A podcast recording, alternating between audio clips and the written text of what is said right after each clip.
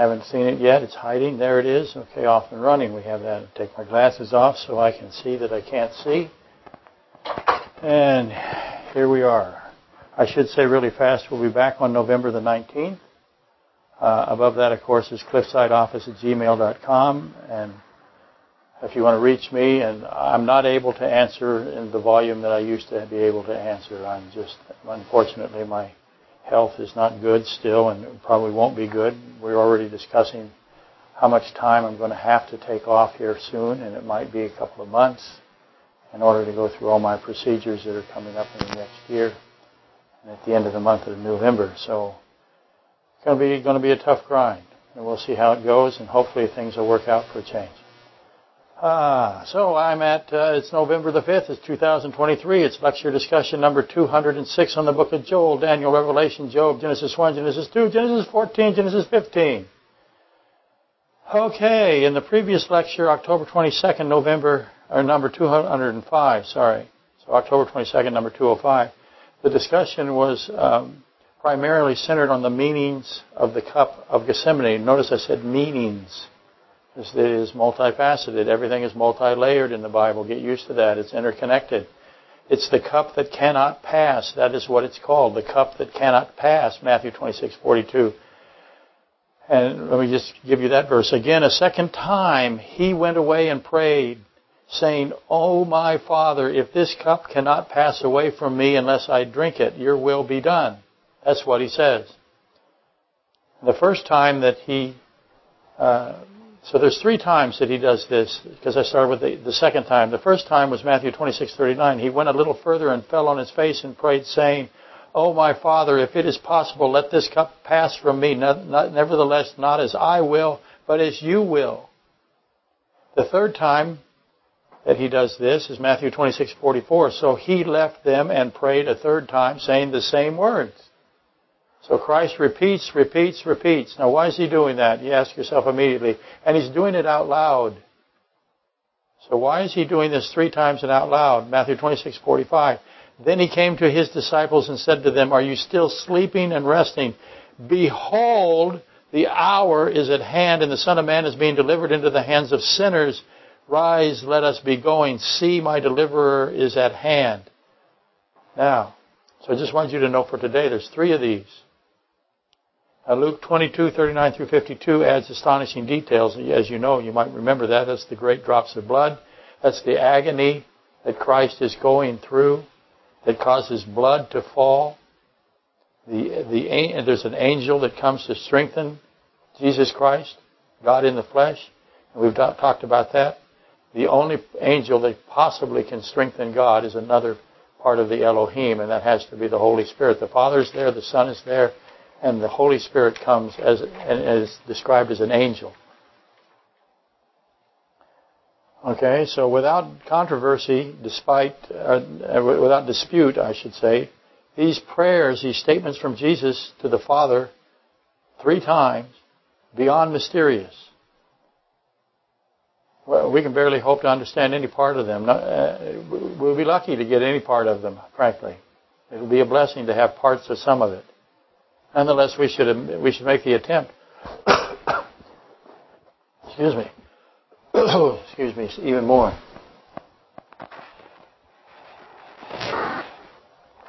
Never, never have the mindset that because you don't understand something, you're not going to keep studying it. Because eventually you will find something in there. You will just be, pers- if you're persevering. Mark 14:32 through 42 also contains more information, as does John 18, uh, 1 through 11. So you have all of that to try to help you understand what's going on in Gethsemane with this cup and what is this bruising of the heel that we have to deal with in Genesis 3:15. Now, because time is limited, I didn't look at the clocks, but now I did.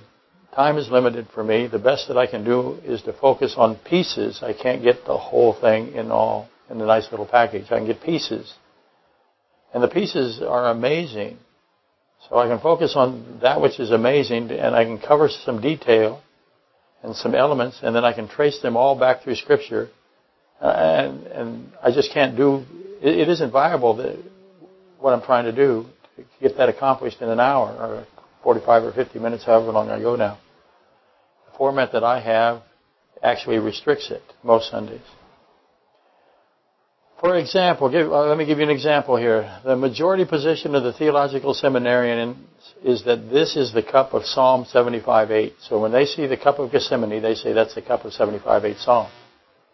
let me read that to you, and now you get to decide. So raise your hand if you agree with the theological elite, their ivory towers. They say the cup of Gethsemane is the cup of Psalm 75:8. Got me? So far, everybody's there. Prepare to not raise your hands.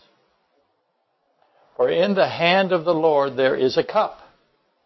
Okay? Okay, there is a cup in the hand of the Lord. And the wine is red. It is fully mixed and he pours it out. Surely its dregs shall all the wicked of the earth drain and drink down. Does that describe the Gethsemane cup to you? Immediately you should notice that God is not drinking the cup at 75.8 of Psalms. So who's drinking the cup? It's a cup of wrath. But the wrath is drunk by the wicked. All of the red wine, even the dregs of the red wine, are drunk by the wicked. That's not Gethsemane. Jeremiah 49:12 is likewise submitted as referring to the cup of Gethsemane. For this, for thus say the Lord, behold, I should do that better. For thus say the Lord, behold, those whose judgment was not to drink of the cup have assuredly drunk. And are you the one who will altogether go unpunished? You shall not go unpunished, but you shall surely drink of it. Again, this is a cup of the wrath that the wicked shall drink. It's not Gethsemane, in my opinion. So you didn't need to raise your hand whether or not you agreed with the theological uh, commentators, the, the consensus that they have. The image is not that of the cup of Gethsemane that must be drunk by Christ the cup that cannot pass unless he drinks it. Now, again, let me say that again as strong as we, I can. The cup of Gethsemane is called the cup that cannot pass. It cannot pass. And cannot pass is the key to all of this. Why is it that it cannot pass? Unless he drinks it. He drinks it and then it can pass. Recently, uh, I brought up the Ark of the Covenant as an example that best describes the cup that cannot pass. The cup that is not the will of the second person of the Elohim, the us, the triune Godhead, the cup that is not the will of the second person. Christ is the second person. says, not my will, but your will, doesn't he? So the cup is not his will. So whatever the cup is, it's not the will of the second person of the triune Godhead. It's the will of the Father. Now, start going, whoa, because they are the same. How does that work? But that's what he says. Let it not be my will, but your will. Nonetheless, that's what he says. So the triune Godhead, the us, the Elohim, one, the second person's name literally is salvation. That's Proverbs 34. What is the name of the second person of the Elohim? Salvation. Yeshua, right? Jesus. Sometimes this is called the 2 Peter 3.9 position. I'll get to that in a minute. You have to understand that Jesus Christ has three offices. He has the prophet office. That's Deuteronomy 18.15. A prophet uh, that, that is like Moses. He has the high priest office. That, that is the Aaronic, or makes you see. So Aaron is the high priest. Moses is the prophet. Christ is the prophet, like Moses, and he's the high priest, like Aaron, even though he's at an elevated level. They are just typologies. And then he is the judging king of all things. That's his third office. So when he drinks the cup that cannot pass, notice how I'm emphasizing cannot pass. Keep thinking to yourself, this is the cup that cannot pass unless he drinks it. Again, why is that the case? What if he doesn't, doesn't drink it? Then it cannot pass. So what, when he drinks it and it passes, what does it, what's the, what's the result of that? So when he drinks the cup that cannot pass, he's in his prophet, redeemer, salvation, John 3.16, the everlasting life gift stage, if you will, or phase if you want to think of it that way. It's called the 2 Peter 3.9 phase. What is 2 Peter 3.9? When he is about to drink that cup, that cannot pass unless he drinks it. Got to keep emphasizing that. He's 2 Peter 3 9. What's 2 Peter 3 9? That he wishes that none should perish. So, and after he drinks this, he's no longer in his prophet stage at some point. The prophet stage is empty. And he, he then ascends and assumes the duty of the intercessor high priest or the mediator. mediator. And then his third office, of course, is the ending of the wicked ones and establishing his millennial kingdom. And that's when he is the Prince of Peace and he is the King of Kings. So those three offices are involved, and you have to know the one office that he is in when he's going to drink the cup that cannot pass is in, he is in his salvation office, where he is the Savior of the world, and he is willing that none should perish. That's the office he's in when he's got the cup in his hands. That's what the office he's in when he says, "Not my will, but your will." We'll bring that up again a million times when, today, I bet. Okay, not a million, half million. When Jesus Christ is in agony at Gethsemane, he is the prophet of Deuteronomy 18:15 through 17. That's who he is. He's the one who was raised up with the words of God in his mouth, John 1, 1 through 4. He's, he's the only Savior. He's Jesus God, the only Savior, the only salvation, Act 4, Acts 4.12. 1 John 4.14 declares him to be the Savior of the world. He came to seek and save the lost. Luke 19.10 that is who he is when he's drinking this cup. That's his office. If you happen to make a mistake and put his high priest office when he's drinking the cup, that would not work. If you say he's the King of Kings when he's drinking the cup, that will not work. The cup and corresponds to his salvation, his prophet status, saving position. So hopefully I got that nailed in there pretty good. So uh, again, the duties of the office that he is in when he drinks the cup is consistent with 2 Peter 3.9. He wishes that none should perish. Now, to regress a little bit somewhat. Why would the Lord God Almighty come to seek and save the lost if he has predestined the lost? And that's my immediate question. He comes to, he comes to seek out and to save the lost, and if he has predestined them to be lost, then what? See, as you know, the extreme Calvinist position insists that Jesus Christ is the author of evil, the one who causes all things. They don't say Jesus Christ does it, but Jesus Christ is God. And if God is the one who has ordained evil, pre- decreed evil, then Jesus Christ has predained and ordained evil. Okay, so how do you reconcile that with the fact that he wants to seek and save the lost? if he causes the lost. Again, it's senseless. Again, to repeat, the extreme Calvinist position is, is that they insist that Jesus is the author of evil. He's the one that causes all things and therefore all evil. And this view negates Luke 19.10. It renders 19.10 of Luke a pretension, a pageantry, without, without any substance or meaning. It's, and it's a grave error to do that to 19.10 of Luke. Okay, if you endured lecture 204, Satan has long accused God of lying about the free will of mankind, angels, and animals. He has always, he's relentless. He does it every day. And if God is lying about the free will of mankind, angels, and animals, in other words, if there is no free will of angels, there's no free will of animals, and there's no free will of, of mankind, then, therefore God is a murderer. Does that make sense? Have you got the logic? I went from that. If, if God has preordained that no one has free will, and therefore some are lost and some are condemned based on some principle that no one understands, then God, God is a murderer, and Satan accuses him of being a liar and a murderer, same as Satan, right? Remember we went through that last last lecture. And if you cannot articulate the logic of this statement, I want you to consider the implications of condemning the wicked ones to the lake of fire. That's the second death, right? Revelation 20, 13 through 15. If there is no free will, as they claim, therefore by force, I'm, I'm sorry, if there is no free will and God therefore by force predestined some to condemnation, then what happened to those some that were condemned? What are they? they're murdered.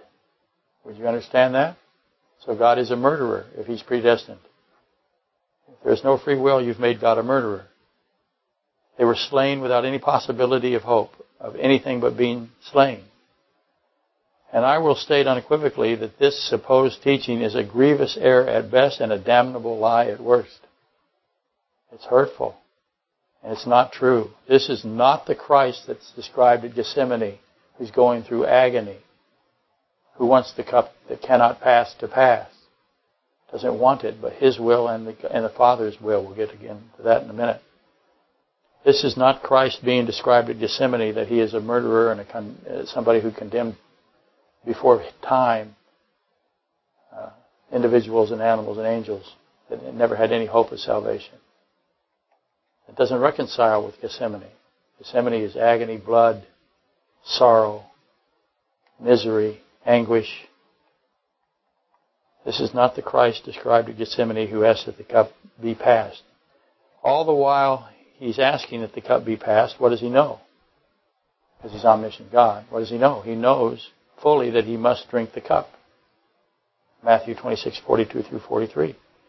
Again, relentlessly, every single day, every single hour, Satan is accusing God of lying about the transference of free will. He said, only, no one has free will. That's what Satan has been saying for centuries. And that makes God a murderer. Again, I want you to have that logically figured out. The gift of free will is, has never been transferred, is what he says, and that is, and the gift of free will is required for true existence.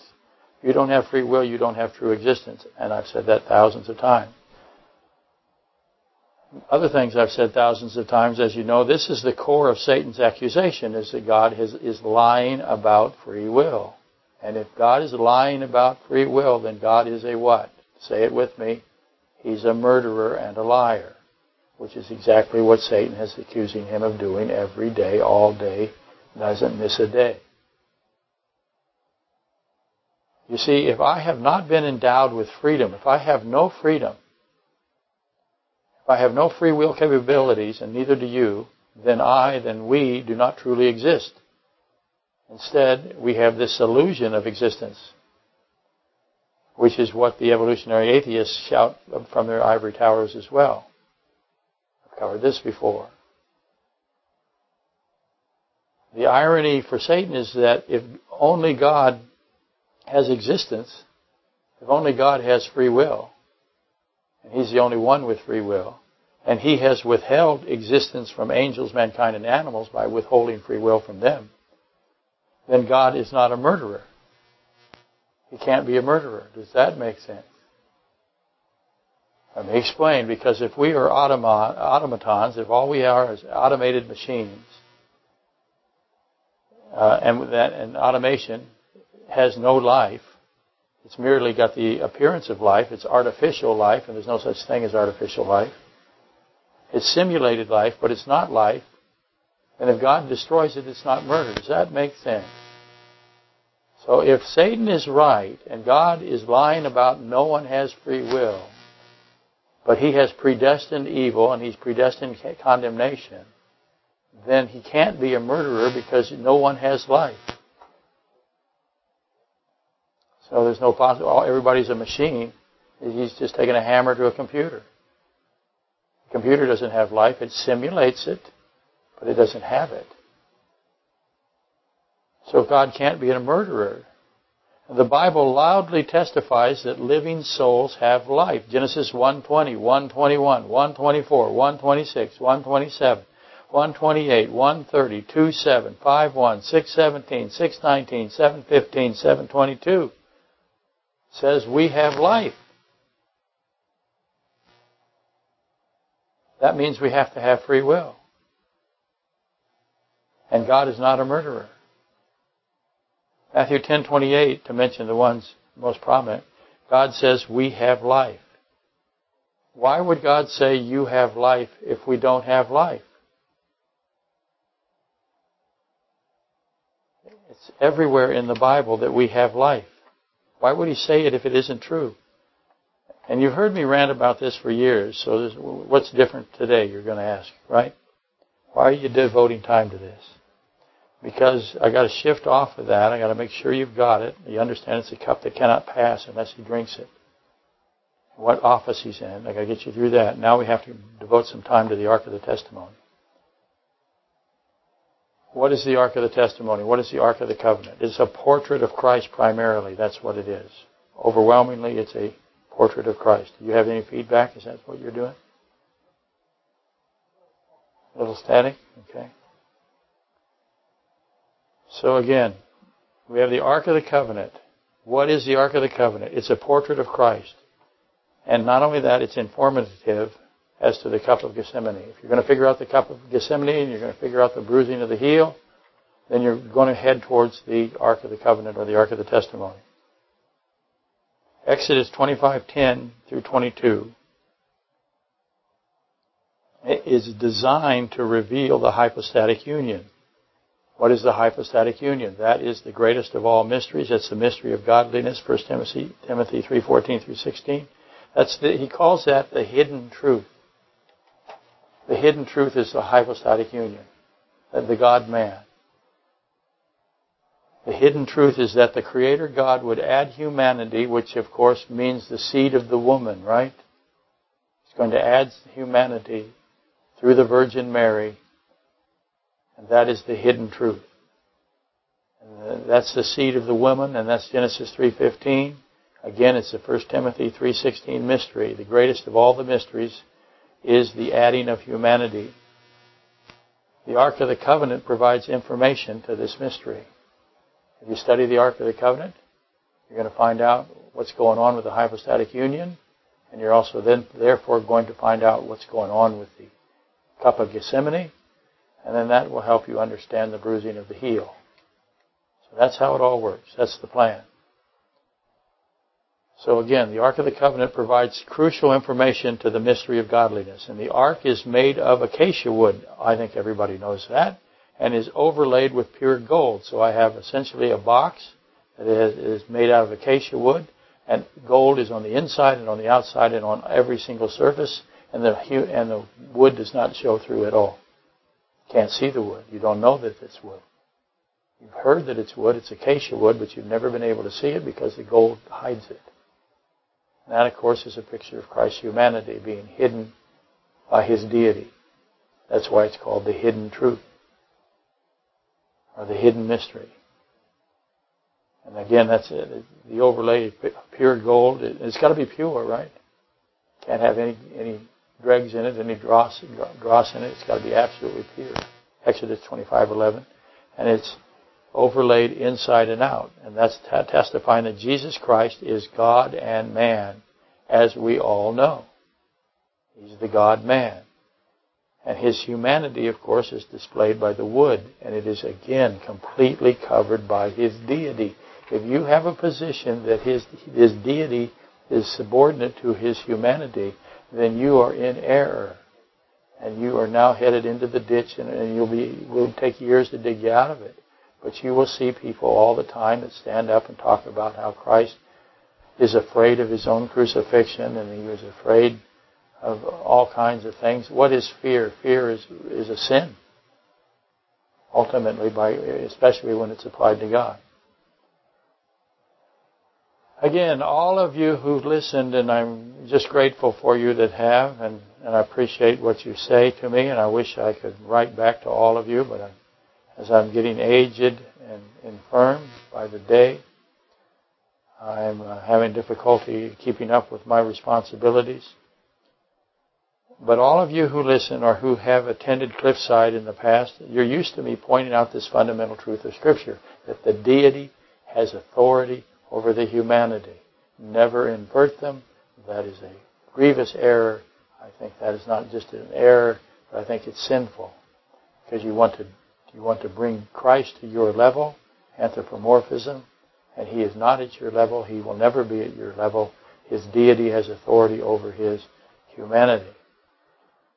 And so he cannot sin. Those of you who think, well, he could have sinned, are wrong again. Raise your hand, you're wrong. He can't sin because the Ark of the Covenant is acacia wood, completely covered by pure gold, where you cannot see the wood. Exodus 25:10 through 22 describes the mercy seat. There's a mercy seat on the Ark of the Covenant. Obvious question what? Why is there a mercy seat? I have two cherubim and they have their wings stretched out, pointed at each other, Genesis 3.24. Because I got two cherubim blocking the gate, the east gate to the tree of life so that Adam and the woman cannot go back in and grab the tree of life after they've been in a sinful condition. And they would therefore be in a sinful condition forever and that would be the second death. So he guards the tree of life with two cherubim and they cannot get through the east gate when they were driven out of it. So that's part of the reason that they're on the on the Ark of the Covenant. So again, the guardians, Genesis 3:24. So the, they are the guardians of the tree of life.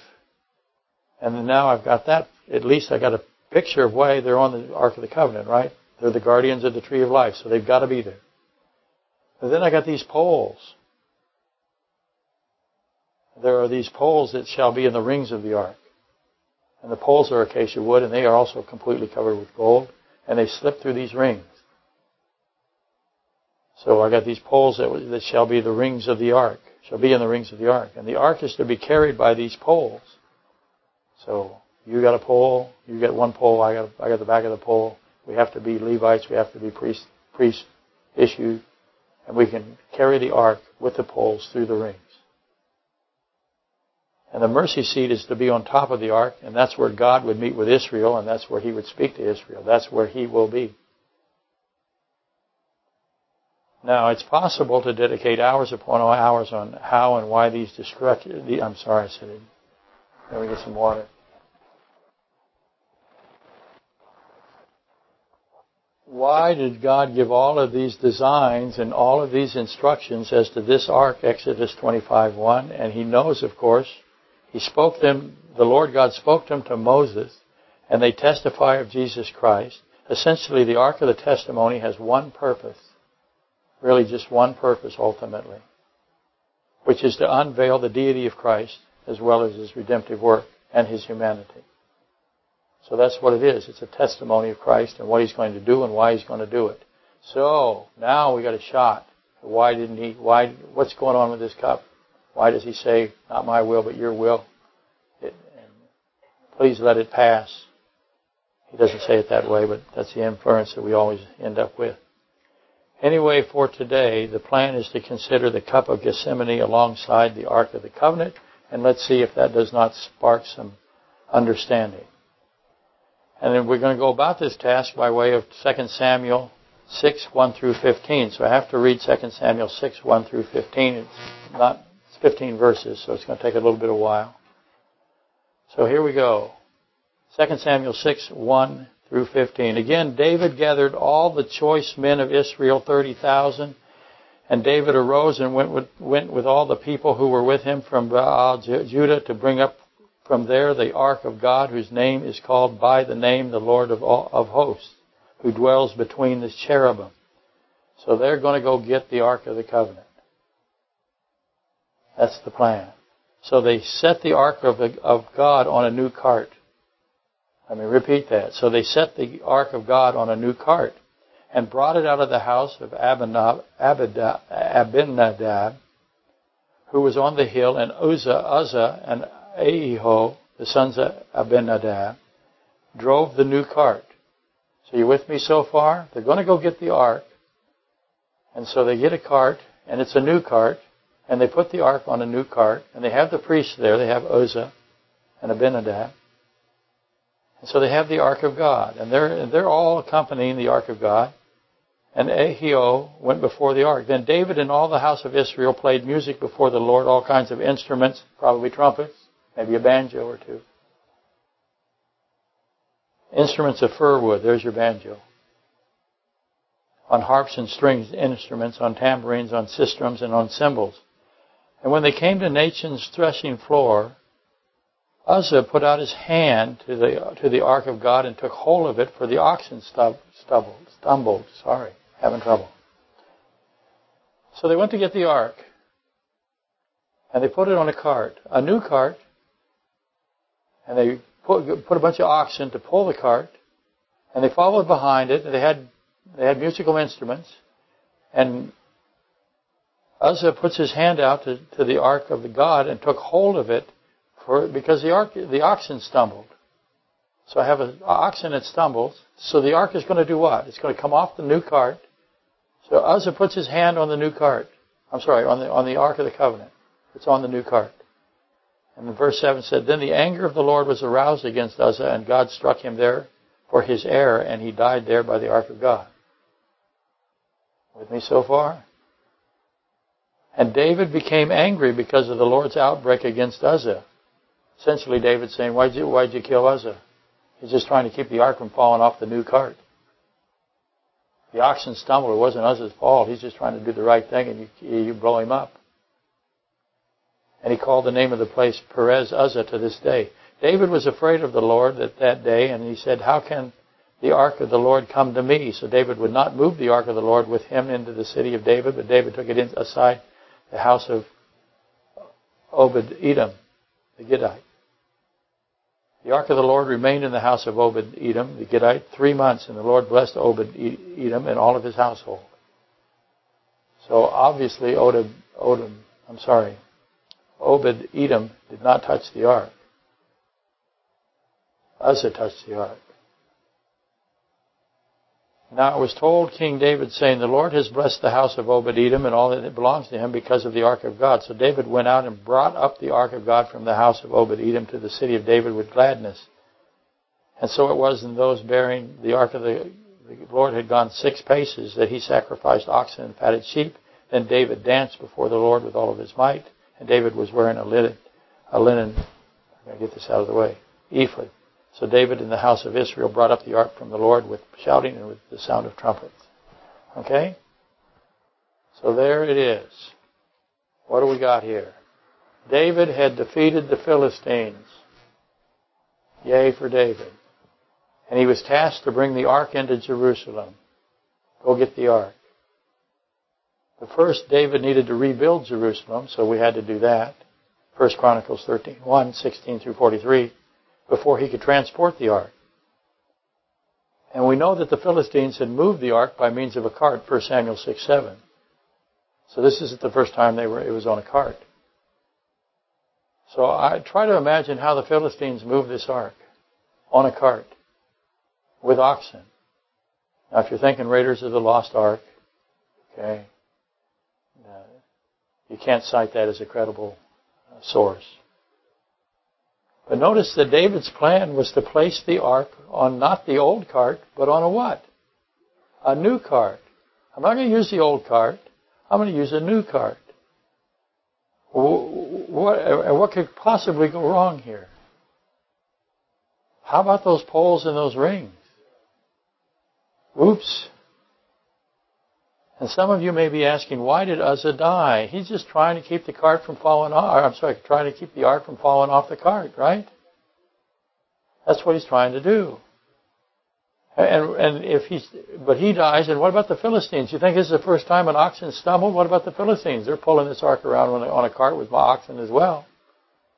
Now, did it, did it fall off? Did they have to study it too? How come I don't have a story about a bunch of dead Philistines? Don't have it. Just Uzzah.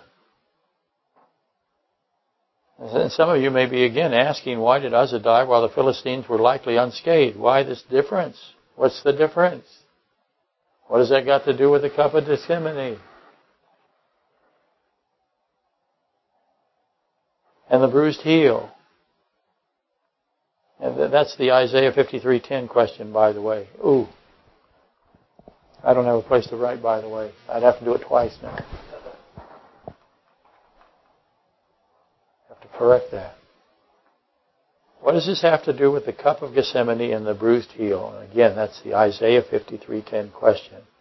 For those who wish to jump ahead of the HTRP, go right ahead and go right to Isaiah 53:10.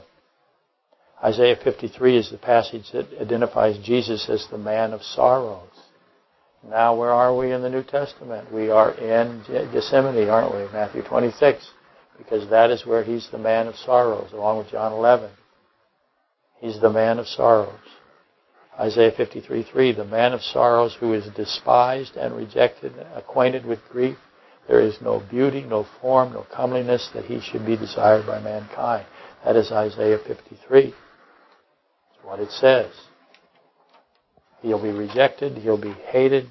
He's not attractive. Isaiah 53, 4 through 5. He was wounded for our transgressions. How many, you, how many times have you heard this particular verse? He was wounded for our transgression. And then what does it say after that? Bruised. Oh my goodness. Now we got that bruised heel, Genesis 3.15, right? He was bruised for our iniquities. The chastisement for our peace was upon him, and by his piercing we are healed. That's an often recited verse or passage, as it should be. And one might suggest that Isaiah 53, 1 through 12 be mandatory study in all churches. At least connect it to Genesis 3.15 and connect it to Gethsemane. Try that. And it's describing the cup of Gethsemane and the crucifixion, in my opinion. So you should be in, you should know that. I hope you do. I hope we get started on it at least today. Isaiah 53:10 is the piece de, de resistance, right? The verse that explains many things. Here's what it says. Yet it pleased the Yahweh, the YHVH, the unpronounceable name, the uh, tetragrammaton. Yet it pleased the Yahweh to bruise him. Oh, really? I, I get goosebumps. God bruised God. God bruised God. Remember I asked you, how is it that, this, that a human being can bruise an omnipotent God? How can, how can that happen? Remember that? Judas, how did Judas do it? He's the seed of the serpent. How is he going to bruise an omnipotent God? Wound him. So I repeat it. Yet it pleased the YHVH to bruise him, and there, and again, that's our connective path to Genesis 3.15. The Elohim, the us, the triune Godhead, of which Jesus is one of the triune Godhead. They're, they're distinct persons, but they're, they're all one. The triune Godhead is pleased that Christ was bruised.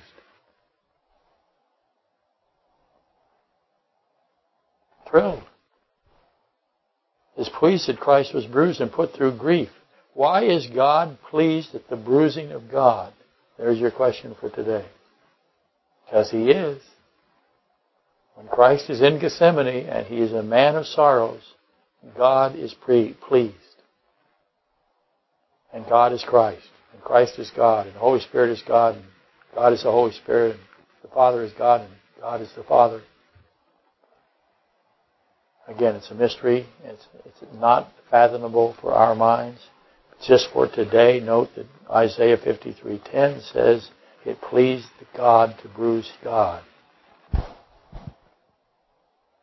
And you have to ask, why is God pleased at the bruising of God? So the bruising of Christ is not a physical process. Is that obvious? Can't be a physical process. But it's associated with an extraordinary sorrow. He's the man of sorrow, and grief, and anguish, and agony, and blood. And the Godhead is pleased about that. The pleasure of the YHVH is exhibited because Christ poured out his soul unto death, Isaiah 53:12. So you have an important clue there about the bruising now. Essentially, the Lord God Almighty revealed uh, or exposed his sorrow, his agony, his anguish, and his grief. That's what he did, and that pleased, that bruised him and that pleased him at the same time. The Elohim is pleased by, by what Christ said and did there, obviously, because they're both they're all perfect. They all have the plan. And so God, the, the God Almighty, the Elohim, is pleased by what Christ has done at Gethsemane. And I should interject, why does Christ do this?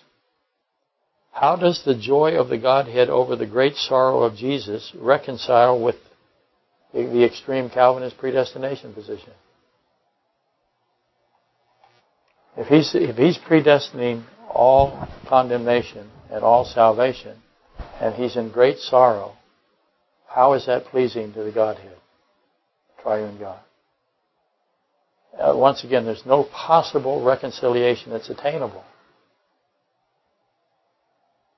Uh, someone, anyone, explain why God has great sorrow over his predestination, if, he, if he's predestining things. Uh, when I say predestination, I mean predestination of salvation, of individual salvation. Why does he have great sorrow over it? And then why is the God, the triune Godhead, pleased that he has great sorrow over it? Why is the triune Godhead pleased and joyful and has pleasure over the fact that Christ is exposing this great sorrow and anguish?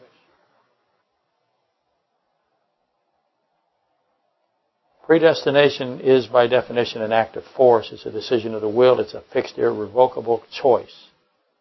And I submit that it is completely in conflict with agony, anguish, and great sorrow and the man of sorrow and bruising. Doesn't fit. Can't make it fit. You get your hammer out and beat it to death and you're never going to make it fit. It's obviously not true. The man of sorrow weeps over those who willfully reject his extended hand of salvation. That's what he does, and God displays that. This is probably the first time he does it. At Gethsemane, for the first time, God is, is revealing the sorrow that he has over the lost. Now, reconcile that with the one saying he's the one that condemns the lost before they even have a chance to be anything but lost. And now he has great sorrow over the lost. Yes, sir.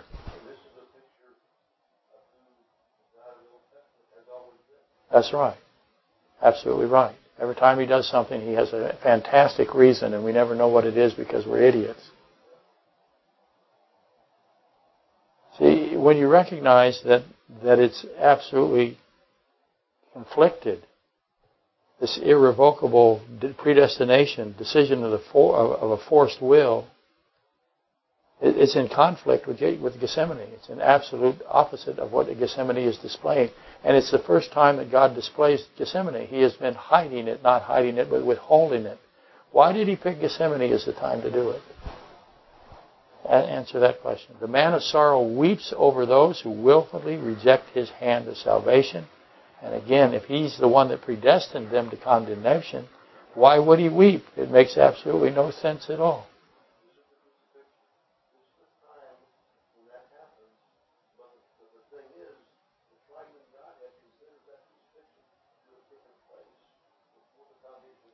And not only that, they look at the, the lamb slain as a wonderful thing, as a triumph, as I said last lecture. It's a victory. And they want everybody to know, and remember what he says, and I'm going to go way, way off track here, I'll have to find myself in some page. He says to his apostles, I want you to stay awake, I want you to watch, and I want you to hear, I want you to listen, and know what's going on here. I'm about to get in a conversation the Holy Spirit is going to come down and we're going to, He's going to strengthen me. I'm going to talk to the Father and we're going to, we're going to expose something that no one knows to you. And of course they all fell asleep. Not everybody. Somebody wrote it down. Somebody got it. But this is a refutation of the lie of Satan, is what's, what's happening here. And he's waited until this particular time to let the apostles know. And let us all know. Anyway, we have Uzzah to deal with today. Uzzah and the new cart. And it's important that we have a new cart. We understand it's a new cart. We, don't, we didn't go get the old cart at least. We went out and made a new cart. David had to make a new cart, right? And he had to take the ark and put the ark on the new cart. Consider what he's doing here. Uh, again, if there was a new cart to transport the ark of the testimony, then there must be an old cart. And there was an old cart. Who had the old cart? The Philistines. They had the old cart. The Philistines moved the ark on their cart. That's what they did. Now, rightfully, some of you are asking, why weren't the Philistines stricken? Well, they kind of were. They weren't instantly killed like Uzzah. So why weren't they instantly killed by, like Uzzah was? But they weren't. Because they, they had to load the ark on their cart, right? So how do they do that? 1 Samuel 6, 7. Actually, they were infected by with tumors, 1 Samuel 5, 6. So they all got tumors, boils, if you want to think of it that way, right? So they're covered with tumors and boils. They got to know something's not going right here. So the Philistines of Ashdod recognized that the ark was a very dangerous thing and a dangerous artifact. They knew, oh, we got a problem here. We're all covered in tumors. Oops. And so the Philistines of Ashdod, they sent the ark to Ekron. That was their plan. We're going to send it to Ekron, the Ekronites. Have at it. You guys deal with it. And, and then guess what happened to the Ekronites? They also got covered completely with tumors. Now, why did he cover them with tumors, but not but not instantly kill them? He kill, instantly kills Uzzah. Now, when I say kills, physical death. Keep that in mind. One didn't know better, one knew better is right. He had a lot of mercy. Tumors are mercy. Because if he physically kills them and they are unsaved, then what are they forever? They are unsaved forever, and he doesn't do that because he doesn't predestinate condemnation. So he gave them tumors instead of death. He keeps doing the same thing over and over again, hoping somebody on the Calvinist side would, would read something. Okay? So they so the, the, the Ekronites were also covered in tumors as a result of carrying so carrying the ark is a big deal, right? It's critical stuff. Failing to adhere to the protocol of God results in consequences. Now the consequences are different based on their opportunity to be saved.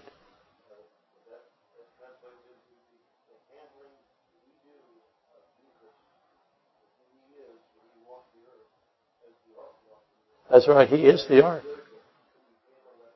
That's correct. Absolutely right. Anyway, this ark is a problem, especially so for those who hate the God of Israel. There's a lot of people who hate the God of Israel right now, and it's getting worse and worse and worse every day. And that, of course, is exactly what the Bible says will happen at the end of the age of the Gentiles anyway. The Ekronites get a little ticked off about this, and they cry out, and they say the Ash, the Ashdonites, Donites, they have sent the ark of God, the God of Israel, to kill us and all our people. That's what they say. So you send us the ark because you're trying to kill us. It's working. We're covered with tumors. So the hand of the Lord brought destruction to the city of Ekronite, or Ekron and the Ekronites, and he caused all of the men of the city to be covered in boils. Again, see Revelation 16:2. He likes boils. So that's what he does to you. So obviously there is a method. God has instructions as to how to transport the ark safely. What are the instructions? David has a new cart. I'm looking through the instructions. Do I see the new cart in the instructions? I don't see the new cart. That was an imitation of the Philistines' mode of transport. He, he imitated the pagans with the ark that's Christ. Now, do we have any? Is that going on anywhere? Is it, have we introduced paganism into the deity of Christ? Somewhere in the church today? Like everywhere? Yes, we have. We have all kinds of little things that we do that are paganistic or profane. So anyway, how do you suppose this was going to go with his new cart? If you, if you guessed badly, you're right. Uzzah, a priest, had to know Exodus 25:15. He's a priest. He knows that he knows that the ark is moved by what? Poles through rings. You got to go through rings. You've got to have poles and rings. That's how you move it. The ark must the, the ark must be lifted up, John 3:14. The Son of God must be lifted up so whoever believes in Christ shall not perish but have eternal life. The lifting up of the bronze serpent of Numbers 21:5 through 9, all that looked at that got saved, all of them. So the poles have you lift up the ark. You lift up Christ. Obviously, there is a crucial, essential doctrine of the saving grace of Jesus Christ being displayed at 2 Samuel 6 and 1 Samuel 5 through 6 and Numbers 21, 5 through 9. Obviously, Jesus Christ was lifted up, if you want to think about it the most, at Goliath, the skull of Goliath, on a wooden pole. Now I've got to ask this question. Is the lifting up of Christ so that everybody who sees him is saved is that compatible with predestination? No. Is anything in the Bible? No. Just, the lifting up principle is sacred. Uzzah had to know that the oxen were not allowed to pull a new cart with the ark on, on the cart. He had to know that. And he's going for it. So is David. They're both doing it. Christ must be moved with poles through rings. That's the way you have to do it. If you're going to move Christ, you have to do him. You have to do it with poles through rings. And David had to know it. Why did David and Uzzah corrupt the doctrine of salvation through the God man Jesus Christ? Why did they do that? That's what the ark is testifying. He's the ark. Because those instructions, they're embedded in the instructions as to the gold overlay of the wood, for example, the poles uh, in the rings, the mercy seat on top of the ark, the two cherubim with their stretched out wings covering the mercy seat. What is the mercy seat? It's a lid. That's what it is, and it's got blood all over it. What are the meanings of these directions that were spoken to Moses by the Almighty God Himself? And why did David and Uzzah say, no, we're going with a new cart? A couple of oxen. Why don't you, why don't you walk along the side of it in case it falls over so you can touch it and die? Uh, he probably didn't tell Uzzah that. But Uzzah should have known. And David is angry, it says in the Bible. Is he angry over God? No, he's angry over himself for causing this problem. That's kind of man that David was. Hard after God. You should know that the gold for the cherubim had to be hammered, had to be beaten. It's beaten gold. The poles shall be in the rings, and they shall not be taken out from the rings. So I got poles in rings, and I can't take those poles out. Now why not? That's an important piece of information, especially if you're trying to solve the bruised heel and the cup of Gethsemane. And I'm saying that for Kurt in Arizona. Hi, Kurt. Helping you out there, buddy. You might not think so yet, but I'll still, I'll be back. To repeat and to repeat everything about the ark, Exodus 25:10 through 22 testifies of Jesus Christ. I can't say that enough. Even the contents, especially the combination of the contents of the ark and how the ark is made and why it's been made that way. As most of you are aware, the ark has the two stone tablets of Moses, right? They're not Moses' thing. That's the finger of God that wrote those things.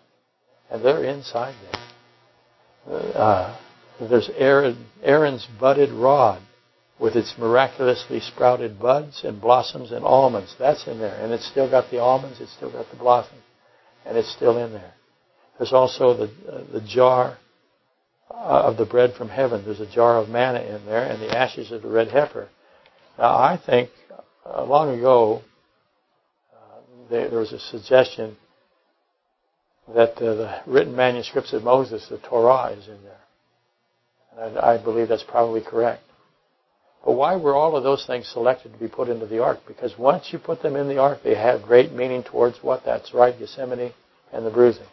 Among other things, they testify of Christ and especially going to testify of Gethsemane because that's a special event one of the most special events in all of Scripture, if not the very top. We have the triune Godhead weeping and, and also having joy. How am I doing for time? I got 45 minutes? Is that what you said? So why was Uzzah subjected to an instant death by touching the ark? How does Uzzah's disobedience align with the cup of Gethsemane? For that matter, what about Nadab and Abihu? Exodus 24.1, Exodus 24.9, and the 70 elders of Israel. They got to worship God from afar. So Nadab and Abihu, Abihu are part of the 70 elders that they got to hear God and be close to God, but not quite where they belong. They had to wait down some. The only the Moses, the prophet, and Aaron, uh, Deuteronomy 18:15, the high priest were able to come near the God, Lord God Almighty. The others had to stay down there. But Nadab and Abihu obviously saw the God of Israel and unmistakably heard him talk. So they heard his voice. They're the sons of Aaron. Yet Nadab and Abihu, they brought pagan fire to the altar. Now what are they thinking? They're profaning fire. Leviticus 10, 1 through 2 is what it says. And fire went out from the Lord and devoured them. Their disobedience ended just like Uzzah. So what is it with these priests that want to keep doing things? Mixing it up. I should add that Aaron held his peace over that. Those are his sons. Dead the nation of Israel needed to understand how serious these ceremonial edicts from God really are. They are life or death. They're seemingly small things, but they're not. They're life or death things. Any deviation, you make any deviation into the Word of God in any way, you are in trouble. If you're saying something about God that is not true, you are in trouble. If you're adding elements that are not true, you are in trouble. Who's in trouble? Probably almost every preacher I know. But these, these men were met with instant death, physical death. Keep that in mind. Nadab, Abihu, and Uzzah, and others, even Moses and Aaron. Moses kills the rock twice, right? You can't crucify the rock twice. You can't do it. And he, he knew that. He's trying to get himself killed by Israel. But he thought the water wouldn't come out. God let the water come out anyway. And then what happens to Moses? He goes up on a mountain and he is dead. What a wonderful thing to be killed by God. Think about that for a second. And I got I have the Korah rebellion, rebellion. I have Uzziah. I have the men of Beth Shemesh. The men of Beth Shemesh are my favorites. 1 Samuel 6, 19 through 20. They decided they're they're they're devout. They decided that their plan is to lift the mercy seat and look into the ark. That's what we're going to do. Boom. Pull that mercy seat off. We're going to look inside there. We're going to come face to face with the tablets, the law. Didn't go well. Death, physical death.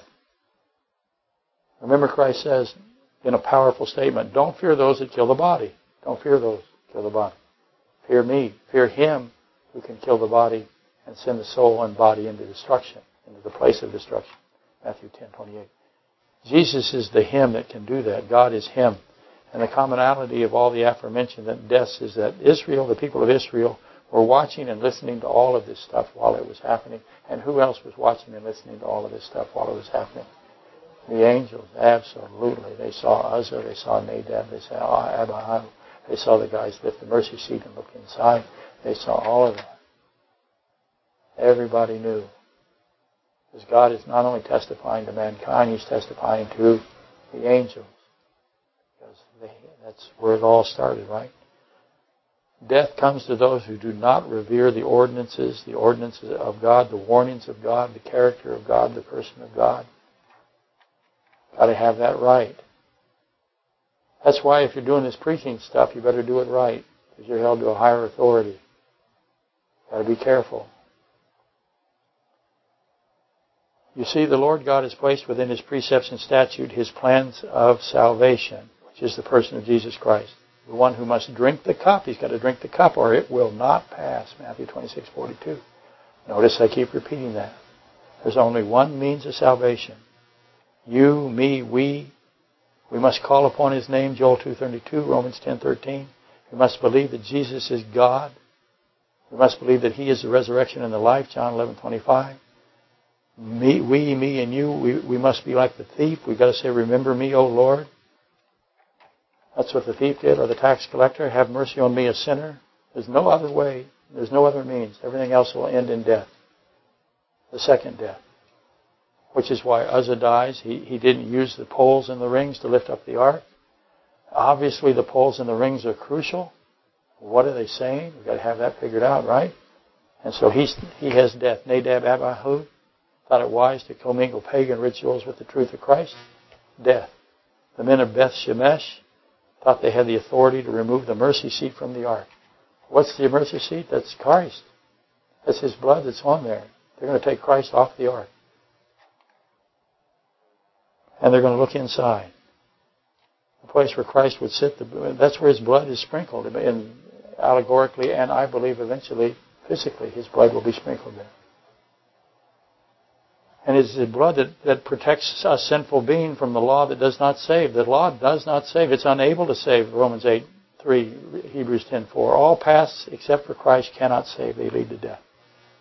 And God makes He protects that with everything He has.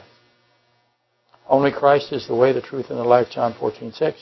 Jesus Christ is the only one who can, He's the only one who can drink the cup. He's the only one who will drink the cup. Why? Am I, did I say something bad there? Okay. So, we, we got to understand why He's the only one who can, the only one that will. We need to know. How come the Holy Spirit isn't drinking the cup? He, he, you know, He's part of the Godhead. He can drink the cup. Christ is the one that drinks the cup, that will drink the cup. He's been selected by the Godhead to do it before the. He's the lamb slain before the before time, right? So, Again, how are the ark and the cup related? That's the key here.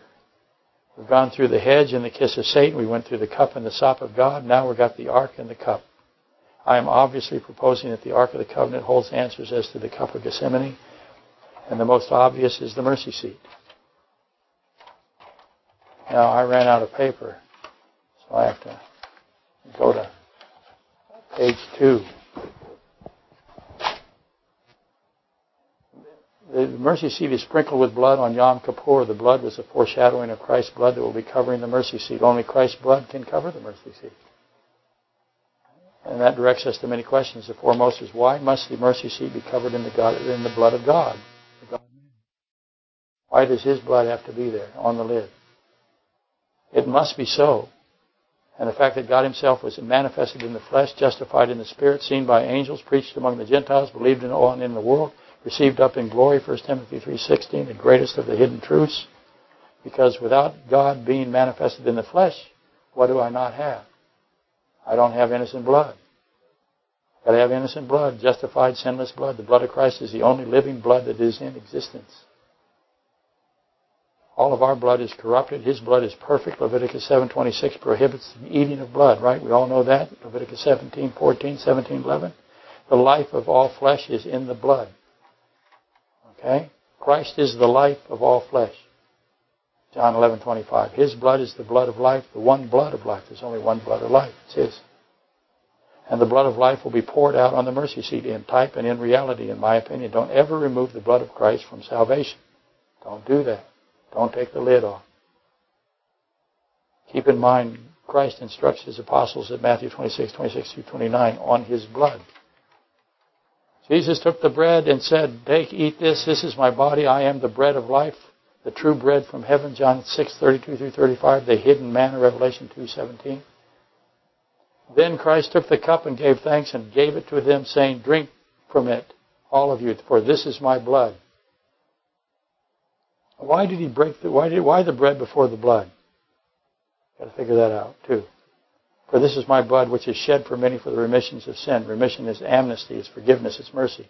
Jesus Christ has now ordered his disciple to drink allegorically his blood. That's what he said to do. His lifeblood is to be put inside of them, inside of us. That's what we do at communion. We're drinking his blood, in allegorically, in the symbol, in symbolism, not truthfully. Now, there's some churches that believe they're actually the blood becomes uh, Christ's blood because somebody stands over it and says so. It's a blood transfusion, if you want to think of it that way. Now, this is a reversal of Leviticus 17:11, 17:14, and, and that uh, reversal occurs at Matthew 26, 27. Imagine the response of his stunned apostles. We're not supposed to drink blood. Leviticus 17, 11, 17, 14. You're telling us to drink blood. And five verses later, after he tells them to drink my blood,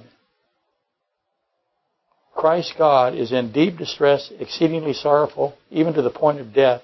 And his words are, Oh, my Father, if it's possible, let this cup pass from me. Five verses after he said, Drink my blood, Boom, he's, in Gethsemane. Do you think that's a coincidence? Not a coincidence. I got a cup of blood that he, you can drink, and then a cup of blood that only he can drink, or a cup that only he can drink the contents. Said that wrong. Matthew 26, 27 is the cup of life. It's the living blood. And so what is the cup that he's got in his hand at 2639? If one's the cup of life, what's the other one? It's not the cup of life. He said, drink this, it's a cup of life then he has then he must drink the other cup. Again, the blood of life covers the law of death, and the blood of the mercy seat is a barrier to death. If there's no blood, there is no life, there's no barrier to death. It's very similar to the veil that Christ tears in Matthew 27:51 as he yields his spirit. Last thing he does is tear that veil. Boom. Uzzah dies, Nadab, Abihu die. The men of Bethshemesh die, all die physically because God must protect His children from the path of the second death. There's only one path that leads to eternal life. Everything else is death. And adding death to life is, is not to be done. The woman, Matthew 13:33, the parable of the woman who hides the leaven in the meal. Eventually, she contaminates all the meal, right? I got just as the tares grew among the wheat, the enemy came and sowed tares. Matthew 13:24 through 25. While men slept, so here we go again, Gethsemane. The blackbird's nest in the mustard tree, which has grown far beyond its intended. Size. All of these have the theme that demonstrate the consequences of mixing the profane with the one true road to life. And God will intervene. He will stop that. God will resist, especially when Israel was in its infancy. He had to get it, get it right. They had to know. He is truthful. He's faithful to protect His plan of salvation, which is the person and blood of Christ, of Jesus Christ. So, so Christ's blood covers, cleanses us all from sin. 1 John 1 7. He's our shield. Psalm 28 7. Our hiding place. And our shield. Psalm 119 114. He hides us from what? We need to be shielded from something. There are two cups. I have the cup of death and sin. Uh, I have the tree of death. And then I have the cup of life and I have the tree of life. You start to begin to feather those together. We drink His blood and we live. He drinks the cup of Gethsemane that cannot and will not pass unless He drinks it. That's the only way.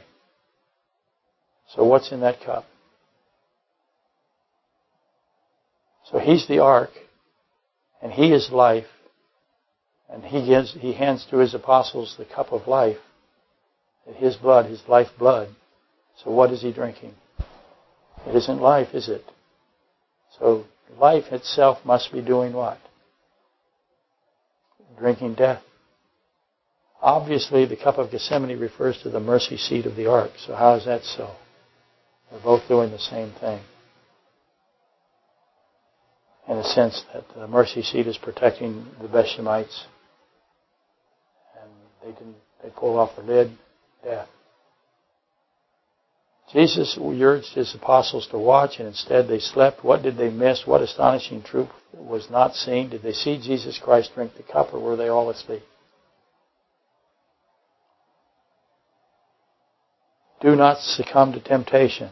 What's the temptation? He said, don't you must pray that you don't fall for something. You're going to fall for something. You're going to fall for the lie of Satan, which says that God is a liar and a murderer and there's no free will.